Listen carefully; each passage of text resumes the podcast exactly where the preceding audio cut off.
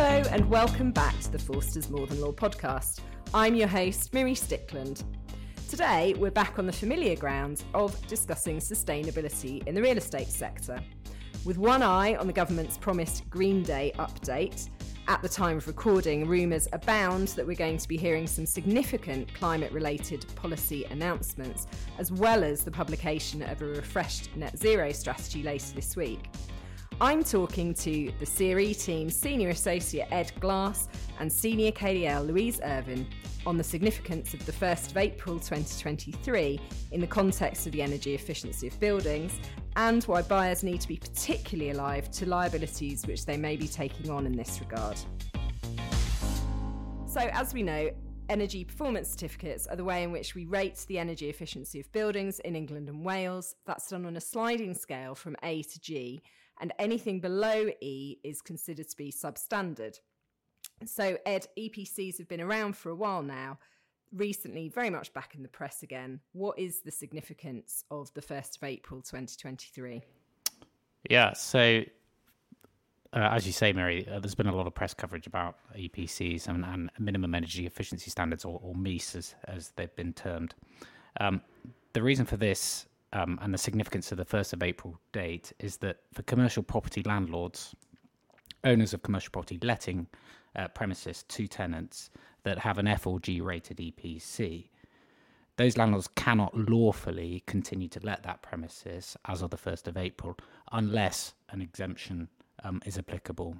Um, as to the type of tenancy that, that that is relevant, effectively, it is anything more than six months in, of a term or less than 99 years.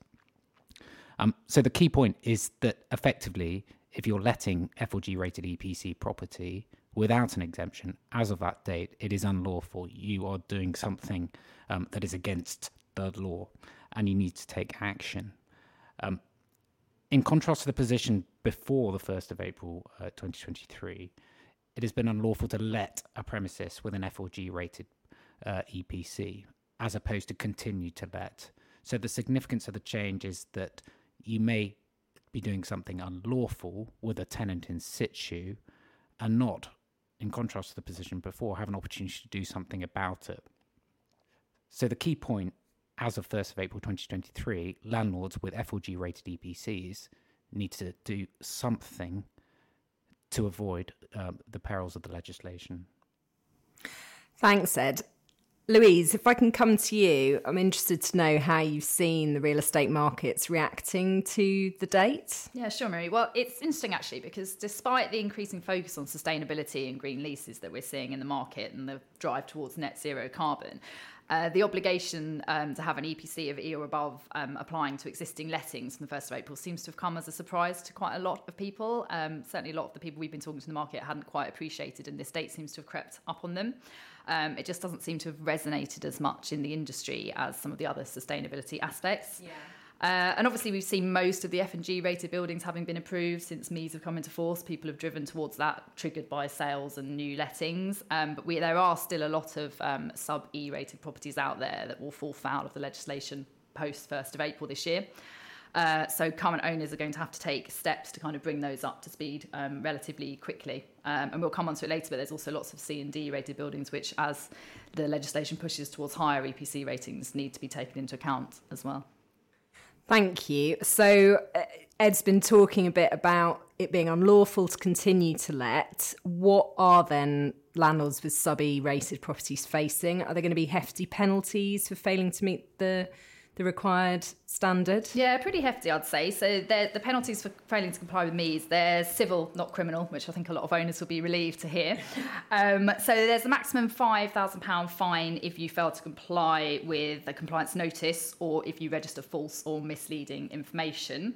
Um, but the penalties for, for non-compliance in terms of continuing to let or granting a letting at a subpar rating are much more onerous. Um, it's at the discretion of the enforcement agency, um, but there is a maximum fine of 150,000 £1,000. So, not really a laughing matter, and definitely one that people want to try to avoid.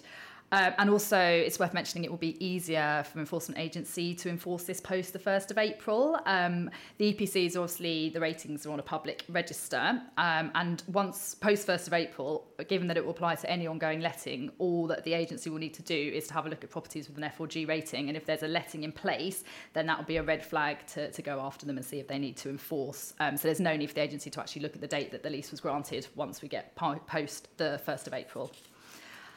Um, probably also worth mentioning the reputational risk as well, because the EPC register is public, so people will be looking. There's been a lot in the press about the properties that aren't compliant. Um, so the larger property owners will obviously want to avoid any kind of public um, risk of that. Um, and larger landlords in particular, you know, they want to show their sustainability ratings and, and keep that as part of their focus. So I think that will push them to do that.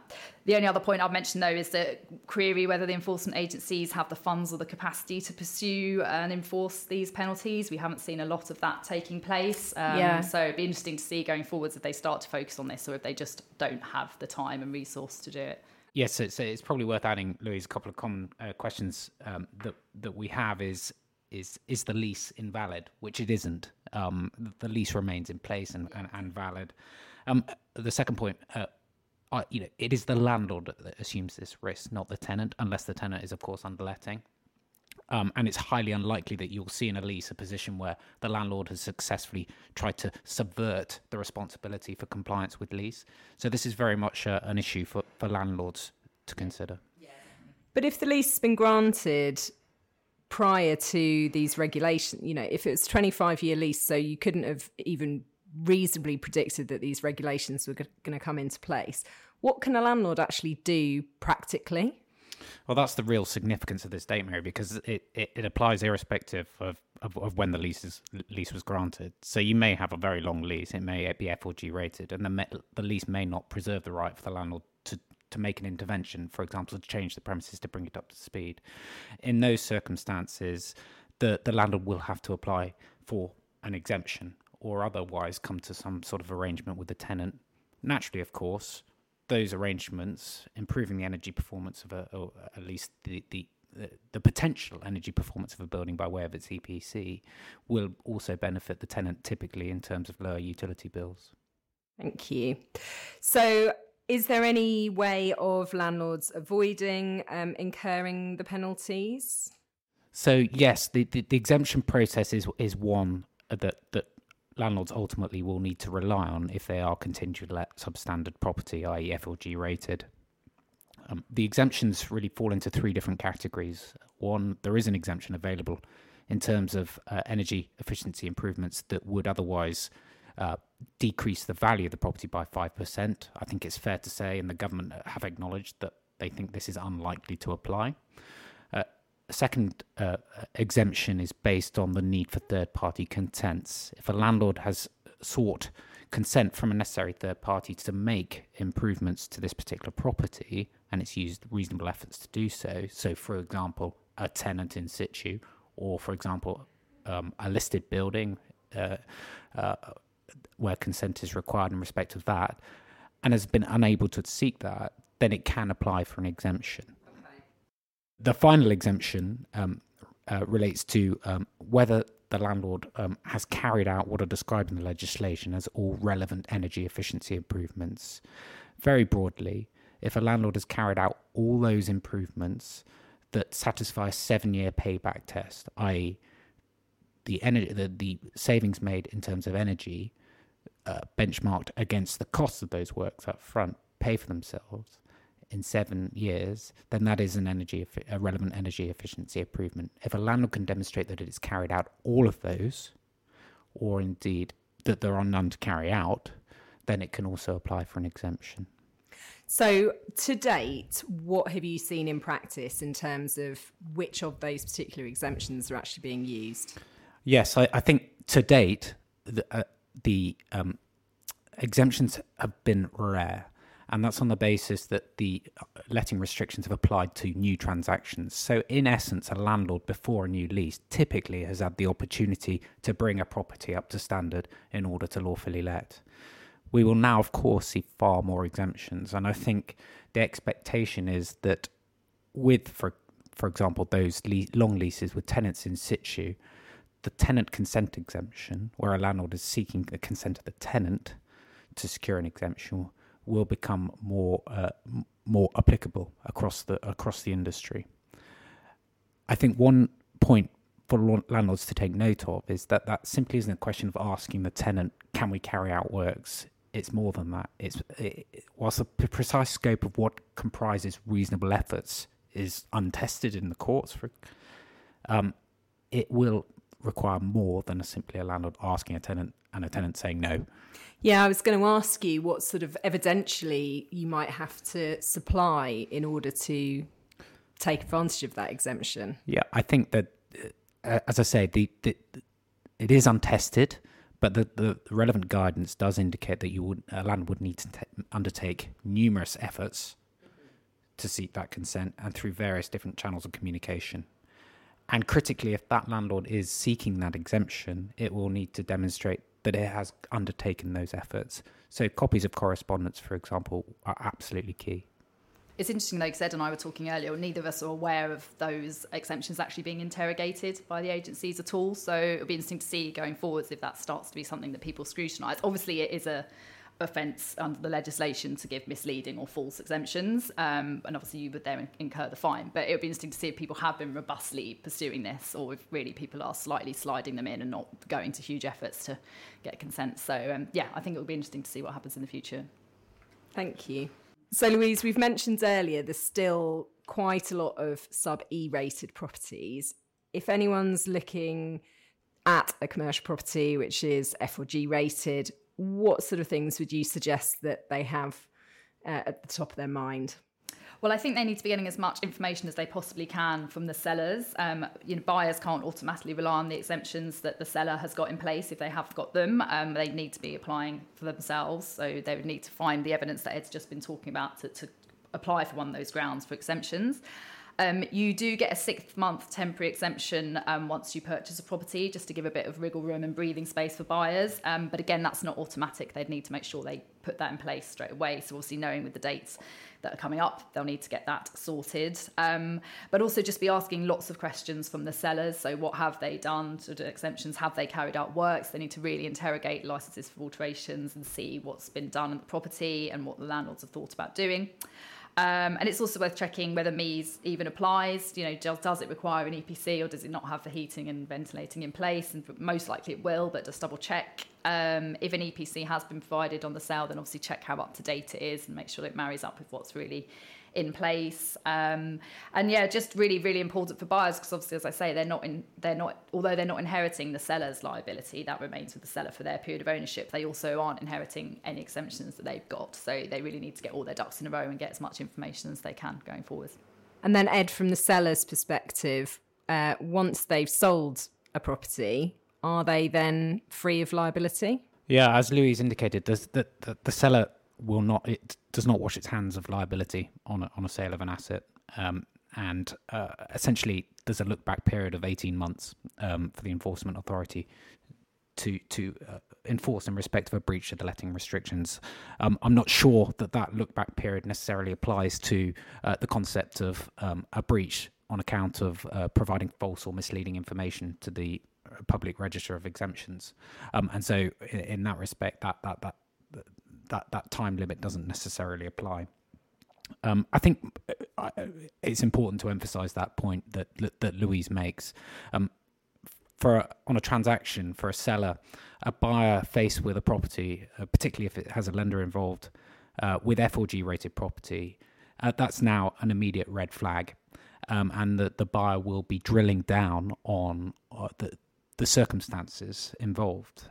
So, for example, if there is an exemption, as you say, Louise, um, what are the grounds for that exemption so that the buyer can then think about how it will deal with the situation afterwards, whether that is on acquisition, making an application for a temporary exemption, making an application for a longer five year exemption, something we haven't mentioned it, which is the general term of the exemptions, or indeed having a strategy in place to deal with it there and then. Um, is it, for example, the relevant property vacant and the improvements can be made. So, from the seller's perspective, be braced for those questions um, and uh, ideally anticipate them in advance of, of, of an asset going on the market. interested to know what position lenders are taking. Are you seeing a change in the way that they would deal with their requirements in the loan doc- in the loan or security documentation. We've been debating this a lot actually internally. I I personally think the lenders have been quite slow to pick up on this, not just EPCs but sustainability as a whole. Um, it is being asked by some, but it's not yet becoming such a stringent requirement. We haven't, for example, seen anything going into certificates of title around this. Um, so although it's a question being asked, I don't personally think it's yet come the forefront as much as it should do. Um, I'd imagine it's going to quickly accelerate though, um, as they realise the importance and the amount of money that might need to be invested to bring these assets up to a, to a marketable and legislatively happy situation. Yeah, thank you. So, Ed, coming back to you, what do you see the main challenges of this change uh, being for building owners?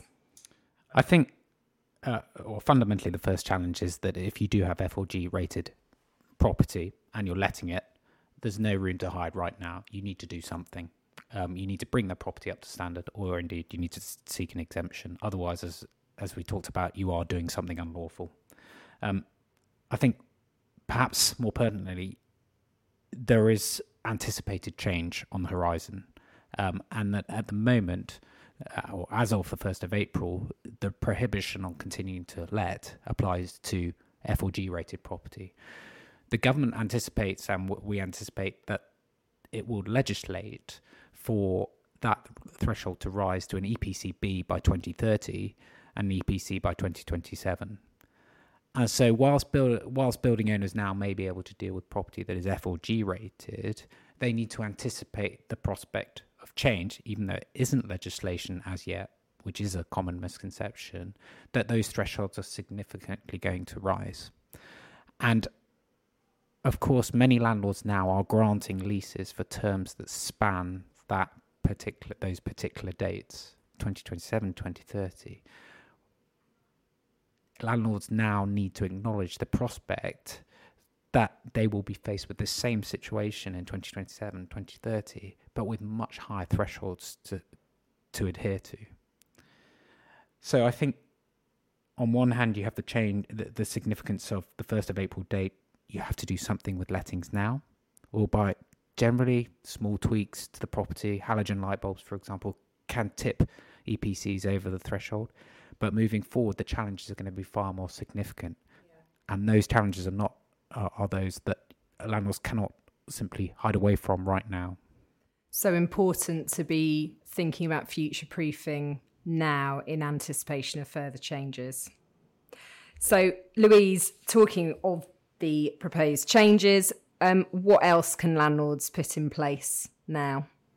So I think the really key thing is that landlords who are granting leases at the moment, which, as Ed said, are going to span the dates, um, should really be looking to future proof the leases via drafting in as much as they can to try and account for MEES and any future uh, alterations they might need to make to the buildings if they haven't already been able to do so. Um, so they can try to reserve rights of access in the event that they do need to carry out works to bring up to higher energy efficiency standards. Um, we're already seeing controls around tenant alterations, um, not commissioning an EPC without the landlord's consent and without their required provider, um, and complying with landlords' reasonable requirements around energy efficiency.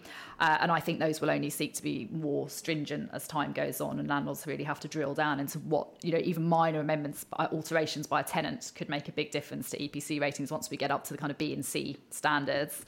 Um, it's possible landlords could try to shift the costs for carrying out these improvements onto the tenant, but in the current economic climate, I think that'd be a huge challenge, and we're seeing massive pushback from tenants on that kind of drafting. It's really unlikely to succeed. And obviously, everything we're saying here is easier to deal with before you've made the letting. If you're looking to have to vary leases, then that makes life a lot more difficult. Um, much easier if you're tying it in with a variation that the tenants requested or a regear or something similar. Um, otherwise, it's quite tricky for landlords to collaborate with the tenants. But I think the key message, and it's one we're saying for all sustainability related things, really, is that landlords and tenants need to collaborate and communicate as much as possible. Um, I think there's a tendency from tenants to see it as an extra cost and not something they really need to worry about and yet another thing the landlord's trying to impose on them. But actually it's it is for greater good. You know we are driving it for a net zero carbon and a proper green um, agenda. So i think it's really important that they have that dialogue as early as possible. We're trying to put green um, provisions into heads of term stage for new lettings so that it's on everybody's radar and it doesn't come as a horrible surprise when you see these provisions in the lease. So I think the more it's talked about and the more understanding there is between the landlord and tenant that actually it's for a mutual benefit to have these energy efficient buildings. And and for a lot of new lettings that's an absolute must now for tenants that they will be going into very you know very green and very energy efficient building. So hopefully as that dialogue improves that will help. Um, but definitely for landlords it's a challenge at the moment trying to make sure they've got those rights in their leases. And i suppose as ed touched on earlier there is that utility bill impact you know given the energy rises that we've been seeing over the last year or so in particular I suppose the other angle as well is the sustainability reporting part, where you're talking about corporate occupiers who, you know, have that governance around ESG. Yeah, definitely. And actually, I shouldn't should have mentioned that before. That is a real challenge getting um, the data collection piece. So landlords will want to get as much data for, as they can from tenants, either from smart meters or getting consent to go directly to suppliers so they can have that ongoing monitoring. So it's more than just a snapshot. They've actually got a bigger picture of the actual energy usage from the corporate occupier. So again, that's provisions that you can try to put into a lease or retrospectively get a, you know a consent letter or something from the tenants. So, talking of ongoing monitoring, um, thinking about what's next, uh, that was a seamless segue, wasn't it? Think about what's next on the horizon. Louise. Well, I think most people agree, and sorry if I offend any massive EPC fans out there, but they definitely have their limitations. And I think they're a really outdated concept on their own now in the wider discussion around energy efficiency and sustainability. Because um, as I alluded to earlier, they just give a snapshot at one moment in time. They are not in any way capturing the energy uses of the building, the landlord's habits, how the tenants using their building, and all the energy that they're using. Um, obviously, fairly recently, we saw the introduction of NABERS, which is the Australian rating system, and that requires an annual submission of data, of energy use data for an ongoing monitoring. And I think that's we're seeing that being adopted a lot more by property owners as giving a more realistic overview of what we're seeing. So whether we end up with an EPC in conjunction with a similar system to that, or whether we end up getting rid of EPCs and having something altogether different. I, I, don't know, but certainly on their own, I think they're a very limited picture of what a building actually represents in terms of energy usage. So moving much more towards an in-performance review. I, I think so personally. I think it makes a lot more sense and is more towards what everybody's driving for. Um, and I also think we'll see, as I mentioned, the lease provisions becoming more stringent. Um, we're seeing people having a proper sustainability agenda that landlords present over their portfolios or for individual buildings. Um, and as I mentioned, trying to work together with tenants um, towards those net zero and sustainability targets. Uh, and an EPC is obviously just a tiny part of that bigger picture. I, I'd, I'd slightly challenge challenge that, Louise, if you don't mind. Um, um, love a, love a uh, I, I, I, stand behind EPCs to a degree. To a degree, they do, of course, as you say, have their uh, their their, their their well inadequacies. They don't perhaps go as far enough. But I, I think it, for someone from someone who has been following uh, the, the MEES legislation since 2015, um, EPCs and the MEES legislation have driven change. Oh no, that's um, fair. And it is um, the regulation itself has focused landlord minds on bringing properties up to speed. Now, of course, there are probably a number of commercial property owners out there now who probably the first of April date hasn't resonated with them quite as much as it should, but it is, does force landlords to think and act. Um, and so I don't think we should dismiss EPCs entirely as a, as a useful tool in the overall process of bringing the built environment towards a net zero world. Um, and I think they have a part to play in the future um, with these increasing thresholds. I think, again, we're talking about it now, it will come to, to everyone's attention, building owners, that they will have to act in the years ahead. And I think EPCs will remain. That said, as you say, there are in, uh, there are deficiencies in what EPCs show. They do not show. They only show the potential energy performance of a building as opposed to its actual performance. And there are other avenues that can be explored to ensure that what is built on the ground is actually reflecting how that is used. So Ed's going for evolution and Louise is on the revolution side. Yeah. no, I completely agree, Ed. I think that you're right. They absolutely drove change, and I think of their time, they were brilliant at focusing everyone's minds on it. I just think we need a more sophisticated rating system now to really push it. And I, I, will probably get some significant pushback uh, from various people who are irritated by the the um, administrative hurdles on transactions where EPCs are involved, but I do think um, uh, they have uh, they are an important part of driving change. Um, uh, and uh, you know, going back to what we were talking about earlier, in a transaction where you're selling a building, their relevance has never been more important than as of the current day and moving forward in the years ahead 2027 2030 assuming the government does indeed legislate as it as suggested it will Thank you both. So to wrap up, 1st of April 2023, it's no joke. April Fool's Day. Oh God, Miri. Completely didn't get that. oh dear, how long were you working on that one? The audience I have to work with. What? Thanks so much for joining us today. If you'd like to listen to any more of our More Than Law podcasts, then you can find them on all good podcast platforms. Or you can head over to our website, forsters.co.uk, and link to them from there. You can also obviously find us on social media, LinkedIn, and Twitter, amongst them. And until next time, goodbye.